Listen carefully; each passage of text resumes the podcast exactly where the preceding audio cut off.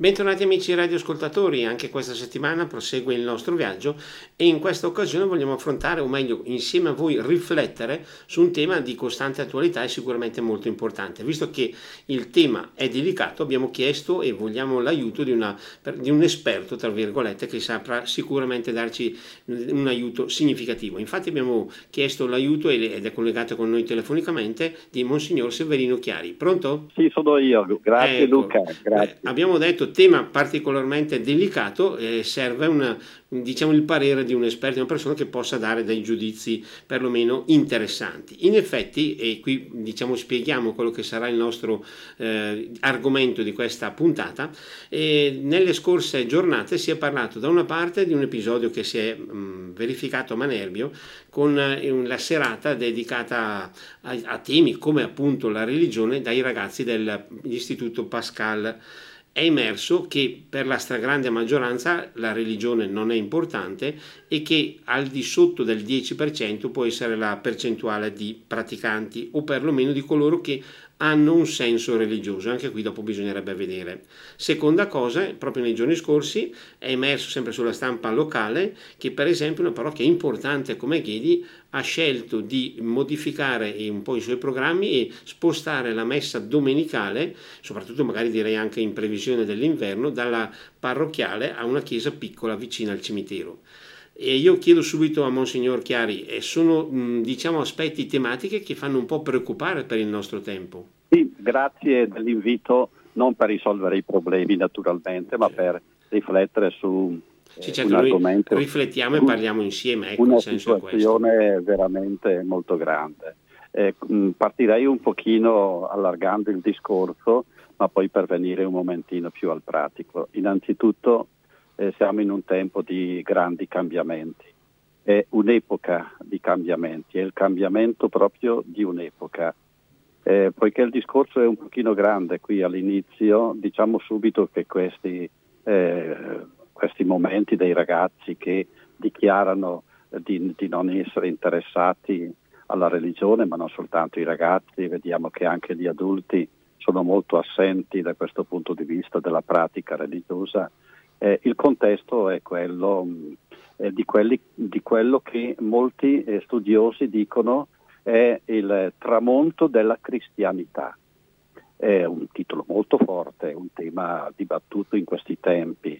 Tramonto della cristianità, nel senso storico del termine. Questa cristianità che da circa 17 eh, secoli, dal tempo di Costantino, con la vittoria su Massenzio, siamo nel 313, ha dato la possibilità di venire all'aperto e, e, e, di, e di, annunciare il Vangelo nel senso eh, alto del termine pubblicamente senza essere perseguitati eccetera. Non è qui il caso di fare una lunga carrellata, però diciamo subito in sommi termini che la Chiesa durante questi secoli ha dettato le basi di una cultura, eh, cultura che, che andava nel senso alto del termine, perciò la ricerca e scientifica e teologica e filosofica, eccetera, fino a diventare proprio una religione che, che, che, che, occupava tutti i settori della vita, dal nome delle persone alla moralità spicciola, eccetera, eccetera. Eh, questa cristianità che però ha avuto eh, dei momenti, soprattutto in questi ultimi tempi, per tempi intendo secoli, dal tempo della rivoluzione francese che aveva alle sue spalle tutta l'ideologia, la filosofia dell'illuminismo, ha dato una fortissima scossa. È l'uomo che deve prendersi in mano, è l'uomo che deve ragionare. L'illuminazione non ci viene dall'alto, ma ci viene dall'uomo stesso, è la ragione dell'uomo. Ciò che tu non riesci a comprendere con la tua ragione va rifiutato come una teoria astratta, come un mito, come una favola. E il secondo, e, termino questo primo, primo eh, momento, eh, il secondo grande impatto che noi abbiamo avuto in questo tempo di tramonto della cristianità è dato dalla contestazione giovanile di circa 60 anni fa, la rivoluzione del 68, eh, 68 e poi gli anni 70 quando veramente la rivoluzione giovanile ha gridato al mondo intero che è proibito proibire, è proibito eh, così, mettere delle, delle regole. L'uomo deve essere totalmente libero, eccetera, eccetera.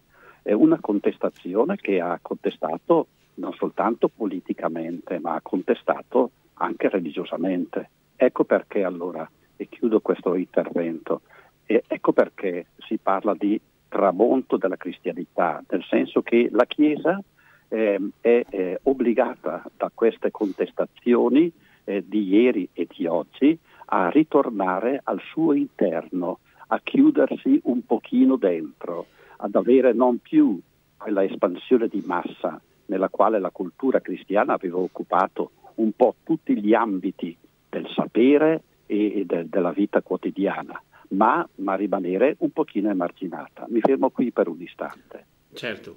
Io mi collego però, voglio approfittare di una cosa perché ehm, è saltato fuori appunto, abbiamo parlato di cambiamenti di epoca e però rifacendomi anche al discorso dei, dei, giovani di Manerbio, che è comunque solo un esempio certo. del nostro discorso, è certo. emersa più volte la parola interesse. Addirittura certo. come può essere che personalmente, anche rifacendoci un po' al titolo della nostra trasmissione, non ci sia la volontà neanche di dare un senso alla nostra vita? La nostra vita è, interessa a me e basta, è quello il senso della mia vita? Certo, certo. Questa contestazione poi è continuata ed è ai giorni nostri. Qui vi è un, eh, un passaggio realmente molto delicato e anche allarmante di una apostasia, uso questa parola che è stata usata tanto tempo nella Chiesa. Apostasia, apostasia voleva dire nel passato rinunciare alla propria fede. No? Oggi questa apostasia non indica soltanto una rinuncia alla propria fede, ma una rinuncia anche dal punto di vista civico a tutte le regole che la cultura ha addossato all'uomo. Oggi addirittura si parla di cultura eh, della, della, della, cancellazione e cancelliamo tutto quello che sta alle nostre spalle. Bravissima questa affermazione e abbiamo eh, notizie di, di, di, statue che vengono abbattute e abbiamo notizie di, di persone che eh, nella, nella, nell'antichità erano onorate per le loro scoperte eh, da, da, Cristoforo Colombo a, a, tutti gli altri dal punto di vista politico poi molte persone venivano eh, innalzate, statue un po' in tutte le, le piazze eh, de, de, de, delle città europee, contestate perché dobbiamo cancellare ciò che sta alle nostre spalle. Qui un approfondimento. È grave questa affermazione, come ripeto, perché, perché la nostra vita dipende dalle nostre radici. Per fare, eh, so io, una, una metafora, quando guardiamo un albero non sono soltanto le foglie che noi dobbiamo curare, i frutti di quella pianta dipendono certamente dalle foglie, dai rami, da tutto quello che è necessario eh, fare per il benessere della pianta, ma soprattutto l'interesse deve andare alle sue radici. E le radici affondano in un terreno buono, se noi l'abbiamo continuato, trattato, eh, con tutto quello che è necessario fare in quel mare della, della coltivazione, noi avremo anche i frutti. Togliere il nostro passato diventa gravissimo, vuol dire proprio tagliare i ponti con quello che noi siamo. Dovessimo allargare ancora un momentino il discorso, ognuno di noi è figlio, figlio nel senso bello e grande del termine. Noi abbiamo la pelle bianca, per usare un esempio proprio molto basso, noi abbiamo la, la, la pelle bianca perché le generazioni dietro di noi avevano la pelle bianca. Noi parliamo questo linguaggio, abbiamo questa cultura, non perché l'abbiamo inventato noi, nel presente. L'essere schiacciati sul presente eh, vuol dire proprio ignorare totalmente una legge fondamentale che è quella del nutrimento che sta alle nostre spalle. Mi fermo qui un istante. Eh, io ne approfitto allora di questa pausa per ricordare anche un'altra cosa. Si parlava sempre nel corso di questa iniziativa manerbiese del fatto che al di là di qualsiasi possibile interesse, basta per ipotesi, se uno volesse, rinchiudersi nella sua stanzetta, fare una breve riflessione e già quello è sufficiente per avere fede. O meglio, per parlare di quello che a lui può interessare. Ma mi sembra che sia una cosa davvero troppo bassa. Sì, certo, anche perché eh, nessuno di noi può essere autodidatta. Ognuno di noi deve avere un tutor, usiamo questa espressione perché abbiamo bisogno di imparare continuamente. L'uomo che nasce, eh, nasce totalmente nudo, eh, la filosofia con Aristotele diceva che, che l'uomo eh, ha la sua lavagna eh, totalmente nuda, non vi è nulla di scritto al momento della nostra nascita. Nel nostro zainetto di viaggio non c'è proprio niente, se non proprio alcune cose che non vogliamo ricordare in questo momento come la soluzione del latte materno, ma noi siamo totalmente nudi, però potenzialmente noi abbiamo la possibilità di conoscere continuamente mm, per tutta la vita, non soltanto durante gli anni dell'adolescenza o della prima giovinezza. Ora accade che, eccola qui l'apostasia, che vi è il rifiuto anche della, della, della intima natura dell'uomo. L'uomo che nasce con, con, in, con zero informazioni, è aperto potenzialmente a tutto, se però, se però si informa, se però qualcuno è accanto a lui, se però studia, eccetera, eccetera. E vediamo che cosa? Vediamo che l'uomo oggi, in modo particolare i ragazzi, eh, sono impattati sul loro presente, sull'individualismo proprio più, più, più grave, è quello di guardare soltanto se stessi, ma ognuno di noi eh, eh, impara dagli altri, impara da ciò che, che, è alle sue spalle, come abbiamo ricordato prima, ma impara continuamente da quello che sta attorno a lui. E aggiungiamo, oggi i ragazzi eh, sono quasi impediti di, di guardare eh, all'indietro perché, perché vi sono delle teorie oggi, eh, qualcuno ieri, l'altro ieri parlava di, di, di nuove religioni, eh, oggi si parla di ecologismo. Che cosa è cos'è l'ecologismo? È una necessità innanzitutto, e qui non è il caso di, di fermarci. Eh, l'ecologismo è una necessità di rispetto nel confronto della natura, che è veramente nostra madre. Se noi trattiamo bene la natura tratterà bene noi, anche perché noi siamo in relazione diretta, noi ci nutriamo della natura. E tutto questo va benissimo. E meno male che nelle scuole e eh, nella cultura popolare eh, vi è questa, questa spinta all'adesione. Però vi è anche qui un'attenzione di, da porre, perché la volta in cui questo ecologismo eh, entra nella nostra vita, come una religione che predica che cosa? Che predica la continuità, la non distinzione tra la natura e l'uomo. Tra la natura e l'uomo non c'è nessuna distinzione. L'uomo è un essere, uno dei tanti milioni o miliardi di, di, di, di vita, no? di grumuli di vita che si esprime. Si esprime nella natura, ma sostanzialmente non è per nulla diverso. Che cosa è accaduto? Quella crisi dell'Occidente, la crisi nostra, e notiamo quella nostra, la crisi eh, di questo, che questi ragazzi o questi episodi che abbiamo appena accennato eh, si stanno verificando, si verificano soltanto tra noi. Se noi andiamo in Africa o andiamo in altri continenti, vediamo che questo fenomeno assolutamente non è presente.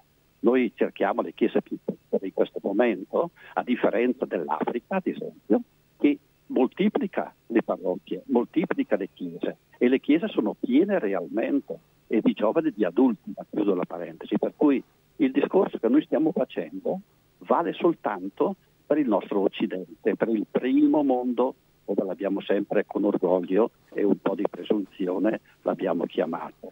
Perché questa ideologia va a pennello per l'uomo occidentale del primo mondo, perché esprime il desiderio di avere una religiosità, non potrà mai esserci un, un ateismo. L'ateismo non potrà mai albergare nella nostra vita, perché l'uomo è fatto per credere, come dicevi eh? e nella tua domanda, basta che uno si ritiri dalla sua casa e si guardi e vede che non è un assoluto. Assoluto vuol dire assoluto, vuol dire staccato da.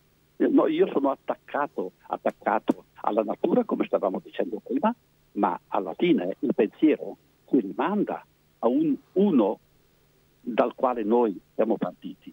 Ebbene, basta poco per pensare, ebbene l'uomo non può fare a meno di Dio. Lasciato il vuoto della, del, dell'assenza della metafisica, per usare un'espressione un po' forte, cioè di quella realtà che sta al di là eh, delle cose sensibili, questo vuoto viene riempito da che cosa? Da queste nuove ideologie, da, da, da questa eh, nuova forma di, di, di fede, perché è una fede anche questa, è una religiosità senza Dio, è un, un, una spiritualità, usiamo questa parola anche con riserva, è una spiritualità senza una relazione con un Dio persona, ma un Dio tutto.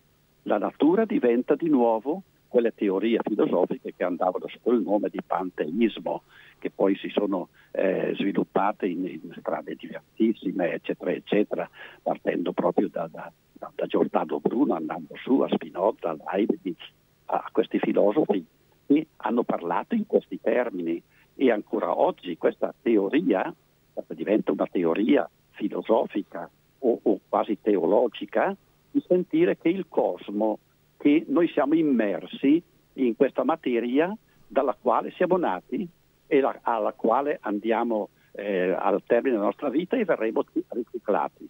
Per cui l'interesse di questi ragazzi è colmato da queste idee che, che sono filosofiche, non sono neanche filosofiche perché sono impattate totalmente sul presente.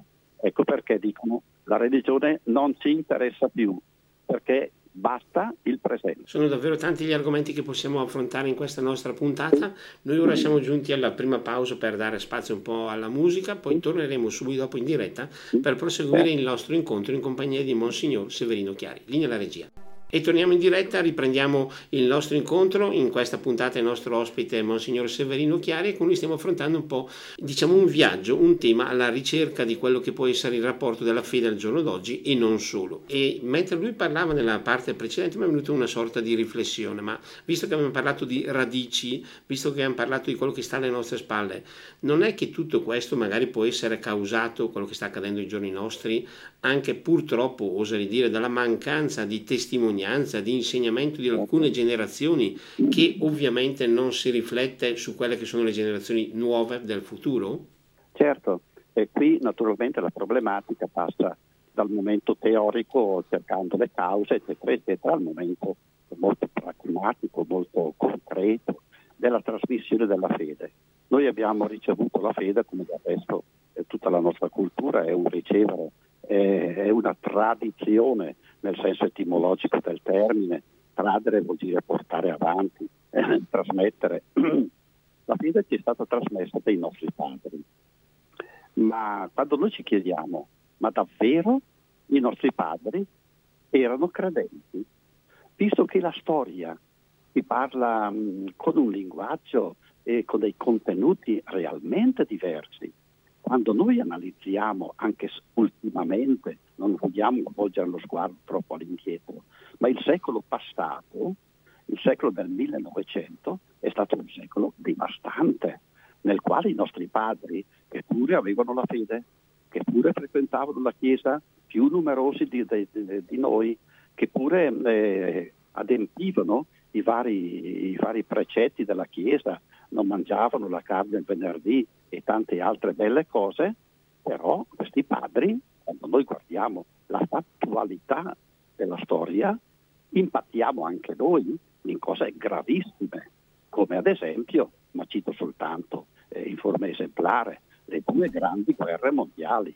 La prima guerra, chiamata addirittura la Grande Guerra, dove davvero i nostri padri, eh, costretti naturalmente a imbracciare il fucile la baionetta, perché allora si usavano questi strumenti, andavano gli uni contro gli altri, mm, mm, mm, pur sapendo eh, che, che, era una cosa addirittura delittuosa, ma che fine avevano? Perché non si sono ribellati? La loro testimonianza eh, in che cosa è consistita? Come hanno trasmesso a noi questa fede? Per non parlare poi della seconda guerra mondiale, e qui non entriamo nel merito dove ci sono state veramente delle scene orribili. Davvero quando noi leggiamo le storie dei barbari che invadevano eh, la, la, la, civiltà europea, non commettevano le cose assurde che eh, hanno commesso i nostri padri. Per stare anche soltanto a, alla nostra patria, come la usavano dire una volta e possiamo dirlo anche noi, cioè la terra dei nostri padri, questi, questi nostri, nostri padri erano stati mandati in Africa alla conquista delle colonie italiane, parlo dell'Eritrea, parlo dell'Etiopia, parlo di queste battaglie di cui eh, si citano ancora nelle nostre eh, piazze o nelle nostre vie, che hanno commesso delle cose orribili, gettando i gas. Proprio noi addebitiamo alla seconda guerra mondiale o anche alla prima i gas che sterminavano eh, le persone nelle trincee. Noi nel 36-38 con, con eh, le battaglie di Adua, eh, alla presa di, di, di, della Bissinia, eccetera, eccetera, noi abbiamo usato gli stessi gas di Prite che stecchiva letteralmente i soldati che erano sotto andavano a piedi o con l'arco ancora o a cavallo, eccetera, eccetera. Noi abbiamo usato queste forme ed erano padri che avevano la fede. Noi ci chiediamo, ma davvero la fede deriva da persone che eh, formalmente frequentavano la Chiesa più di noi, ma dal punto di vista comportamentale vi è veramente un iaco, una lunghezza incredibile tra il dire e il fare. Io non voglio continuare, ma anche eh, dopo la seconda guerra mondiale, quando gli interessi non erano più nel confronto della guerra o delle conquiste, ma nel confronto dello star bene, dal boom economico in su, ma vi era l'interesse davvero per chi ci chiediamo. La fede che dovevano trasmetterci era una fede, fede in un Dio che, che, che fa, che fa da, da, da, modello, in un Cristo che col suo Vangelo eh, ci offre uno spaccato dell'umanità e, e che chiede di, di, sentire la nostra fratellanza. Ecco, la motivazione per cui questi nostri ragazzi non, non frequentano più la Chiesa non dipenderà anche dal fatto che è stata trasmessa o non è stata trasmessa dai loro padri, mi fermo. E certo, adesso comunque vediamo anche, visto che si parla anche di, di, pratica religiosa così, le persone al giorno d'oggi che praticano effettivamente quello che noi possiamo definire vita religiosa sono davvero diventate una notevole minoranza purtroppo. Una minoranza, siamo da, dal 10 al 12-13%. Sì, sì, le nostre chiese sono vuote, se noi eh, abbiamo l'ardire eh, di, di, di, di, contarci, certo la fede non va contata e la fede non va misurata un misurino, però, però gli occhi hanno eh, le loro esigenze, però eh, è necessario sempre fare una fotografia al suolo in ogni attività, compresa l'attività religiosa, noi dobbiamo sapere eh, come vanno le cose realmente sul campo e perché vediamo che le chiese davvero sono vuote. Qui hai citato l'episodio eh, di Ghedi, ma non è, non è l'unico naturalmente. E altre notizie vengono a dirci che per la scarsità dei sacerdoti, perché è una delle, delle, rifrazioni di questa crisi della Chiesa, la mancanza di vocazioni, la mancanza di sacerdoti o di persone consacrate. E, e si, stanno, si stanno formulando altre ipotesi, ad esempio eh, celebrazioni domenicali che non sono messe, perché va anche il prete, celebrazioni domenicali nelle quali si mm, mette al centro la parola, la liturgia della parola, si leggono le stesse letture dai lezionari che abbiamo sempre utilizzato, eh, sono le preghiere, vi è la comunione perché questa può essere distribuita, però è una messa che non è una messa, è senza il prete. Ecco, mm, cioè, tutte queste forme stanno andando verso eh, la nullificazione della nostra presenza, è talmente povera, è talmente sparna eh, la, la, la, presenza eh, dei cattolici nella, nella, vita civile che veramente eh, è evidente per tutti che noi stiamo rinunciando all'essere presenti, a testimoniare la nostra fede. È gravissimo questo. E dove ci porterà? non sappiamo, eh, ci porterà forse ad essere anche noi come quei paesi, soprattutto al di là delle Alpi. Eh, se noi andiamo, io, in Francia, in Olanda, è difficile trovare, eh, trovare una chiesa aperta, è difficile trovare una messa. Eh, se noi eh, leggevo una statistica in questi giorni, noi andiamo a Parigi e la statistica dei frequentanti dice che ogni 200 abitanti vi è una persona che va a messa ogni 200 abitanti siamo allo 0,5% per, per avere ancora dei numeri che ripeto nella fede eh, non valgono, nel senso che la fede non si può misurare e tuttavia noi abbiamo il dovere anche di essere proprio eh, molto concreti e realisti nell'osservare eh, così la, la, la realtà come, come si presenta. Certo. certo, anche perché giustamente diciamo non si guarda i numeri, però anche la stessa presenza dei cattolici nella vita della nostra società è abbastanza ridotta al lumicino, anche perché i valori, o meglio, io li chiamerei i disvalori che vengono diciamo, promossi adesso non sono quelli che la Chiesa, o meglio la religione cristiana ci dovrebbe proporre. Assolutamente.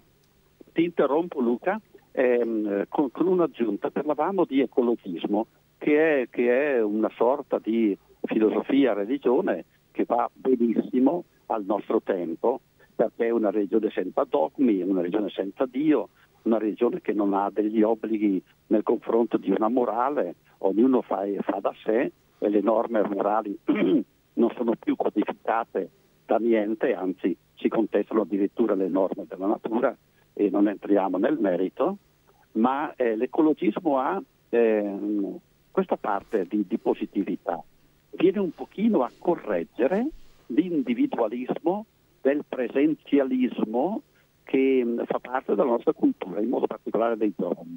Siamo diventati molto individualisti. Il mio io, che, che vuole essere arroccato come una monade, direbbe Spinoza, eh, nel suo interno, eh, io, io mi batto l'ecologismo viene a temperare questa, questa forza di implosione dentro di noi con ehm, un allargare lo spazio, eh, dicendo che dobbiamo essere tutti ehm, impegnati eh, per, questa, eh, per, questo lavoro incredibile di, di, salvare l'umanità e di conseguenza ognuno di noi deve, deve praticare questa solidarietà. Ecco perché questa fede ecologista eh, ci dà anche un concetto di responsabilità personale verso il futuro del pianeta e, e, e verso che, coloro che lo abiteranno. Eh, qualcuno aveva detto addirittura in questi ultimi tempi che dopo il regno di Dio, dopo il regno dell'uomo, è giunto a noi il regno della natura, dentro la quale, mh, dicevo, vi è anche questo spiraglio e forse viene un pochino a rimediare le strettoie veramente anguste dell'individualismo con questo concetto di solidarietà, ormai ci viene detto dappertutto, dappertutto.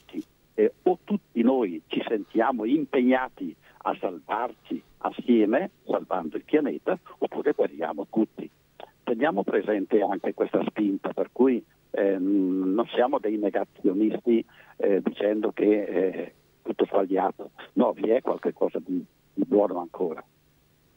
Certo, diciamo in questo caso comunque prendere coscienza di solito non fa male, anche perché mi sembra che questo atteggiamento... Certo, anche perché questo atteggiamento così individualista e che rifiuta tutte queste regole di cui noi parlavamo, eh, non è sicuramente per il bene del futuro, lo dicevamo anche adesso. Tra l'altro eh, le regole poi non possono essere viste anche solo in negativo, ma ci possono essere anche degli aspetti positivi in una regola, secondo me. Beh, assolutamente, eh, l'uomo non è, non è eh, autodidatta, dicevamo prima, ma al tempo stesso ha bisogno proprio di, di, una, eh, di una, relazione totale nel confronto degli altri. Ehm, che cosa è accaduto? Soprattutto in questi ultimi tempi noi abbiamo sostituito quella cultura che stiamo togliendo con un'altra cultura che è una sorta di fede anche, anche questa. La cultura e la fede nella tecnologia la tecnologia che ha invaso un pochino eh, tutto il nostro sapere, il nostro, il nostro, modo di pensare, abbiamo i telefonini che stiamo usando pure in questo momento, ma tutte le applicazioni eh, che ci mettono in contatto, eccetera, eccetera. Com'è bella e com'è grande la tecnologia. Ma la tecnologia ci dà soltanto la possibilità, eh, in, parte, eh, in parte, di sapere come utilizzare delle forze di natura le onde arziane e tutto il resto, ma non ci dà mai eh, la risposta ai molti perché di cui stavamo dicendo prima. Se io dovessi parlare con questi ragazzi della scuola di Manerbio che dicono facciamo a meno della religiosità, a parte il fatto che rinunciano a una larghissima parte della cultura, vorrei vedere questi ragazzi quando vanno eh, eh, a, per un tour di gita scolastica o domani per turismo con la famiglia o con i propri bambini, entrano in una pinacoteca, entrano in una cattedrale, vanno in un museo e, e al 90% trovano le opere d'arte che hanno come temi aspetti religiosi. Che cosa dicono ai loro ragazzi se non conoscono nulla della storicità eh, di, di, di, questi episodi, se non conoscono nulla del, della forma anche eh, teorica della religione, se non conoscono questi fatti, come possono essere delle persone che abitano al presente questo pianeta? E poi tornando proprio ai temi fondamentali, ma è la religione che ti dà almeno in parte alcune soluzioni, alcune risposte ai molti problemi morali che ognuno di noi deve porsi, perché il problema del, del, del bene e del male non dipende soltanto da, da, dal dire lo so io qual è il bene e il male, ma noi non, non siamo in grado di dire eh, qual è eh, l'origine del bene e del male, qual è la finalità di una nostra azione, cioè il, ehm, la qualità delle nostre azioni, che viene appunto detto etica, questa qualità, questo spessore interno del mio gesto non è dato da, dalla mia volontà, dal mio arbitrio, dal mio capriccio in molti casi. Non, non possiamo noi dire per me in questo momento eh, il bene è questo o il male è quell'altro.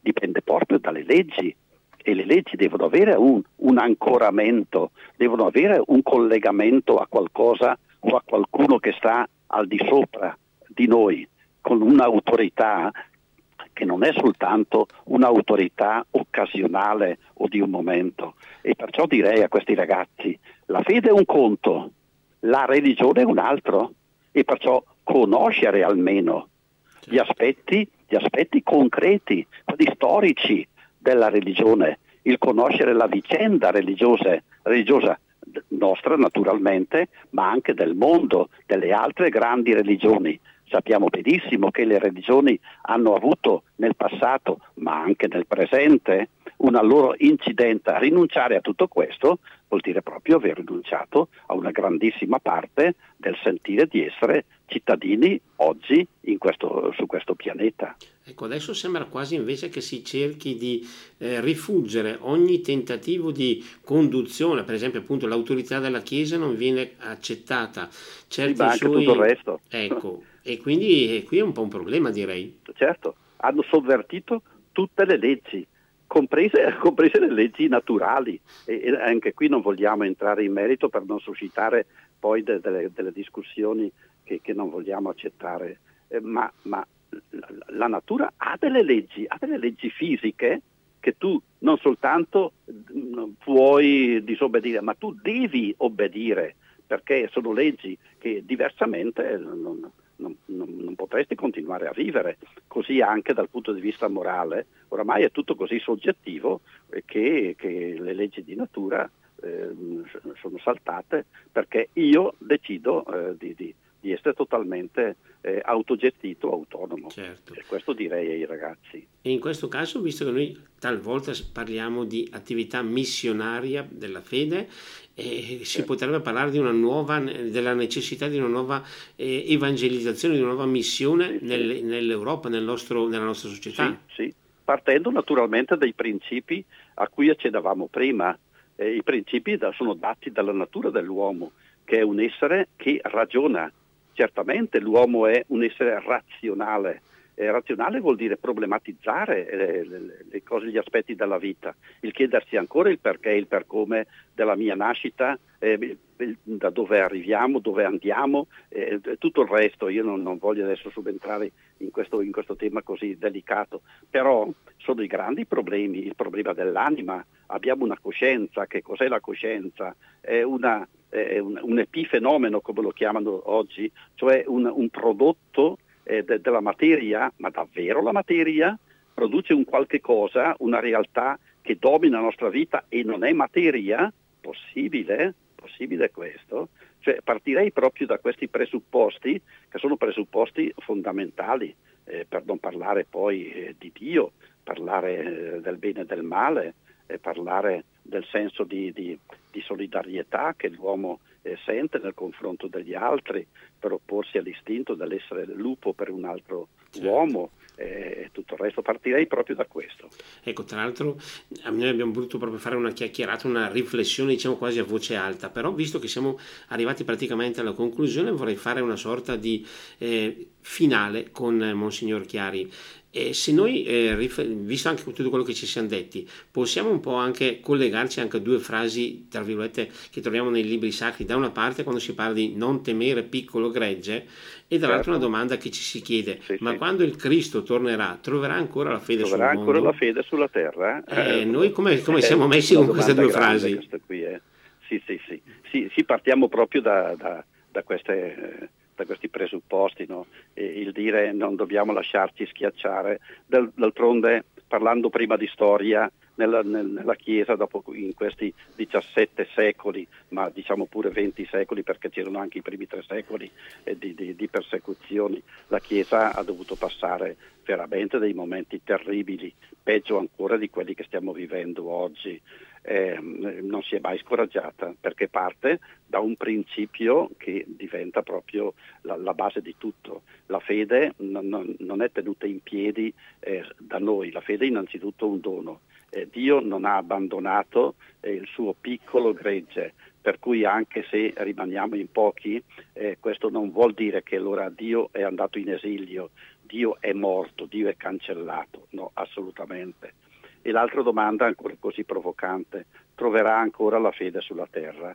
La troverà in, in, misura di quello che noi siamo impegnati oggi a conservare la nostra fede, ma non basta conservarla, si conserva soltanto nel trasmetterla e perciò trasmetterla non come dicevo in modo, in modo superficiale e talvolta sacrilego eh, come è stato eh, riferito eh, citando il secolo scorso, ma trasmetterla in modo un momentino più trasparente, una fede eh, di, di testimoni che dicono e fanno eh, secondo le, le intenzioni del Vangelo, per cui non c'è distanza tra quello che noi professiamo a voce e quello che pratichiamo nel nostro comportamento. Certo, eh, sinceramente potremmo stare qui ancora delle ore per chiacchierare di questi temi che sono sempre eh, forieri di altri appunti, di altri spunti, di altri motivi di interesse, ma lo spazio a nostra disposizione a questo punto mm-hmm. è concluso. Certo. Io direi davvero di ringraziare in modo sentito Monsignor Severino Chiari per averci guidato in questa puntata. Grazie, buona continuazione di lavoro. Grazie, Grazie naturalmente al nostro ospite e anche a tutti coloro che sono rimasti in nostra compagnia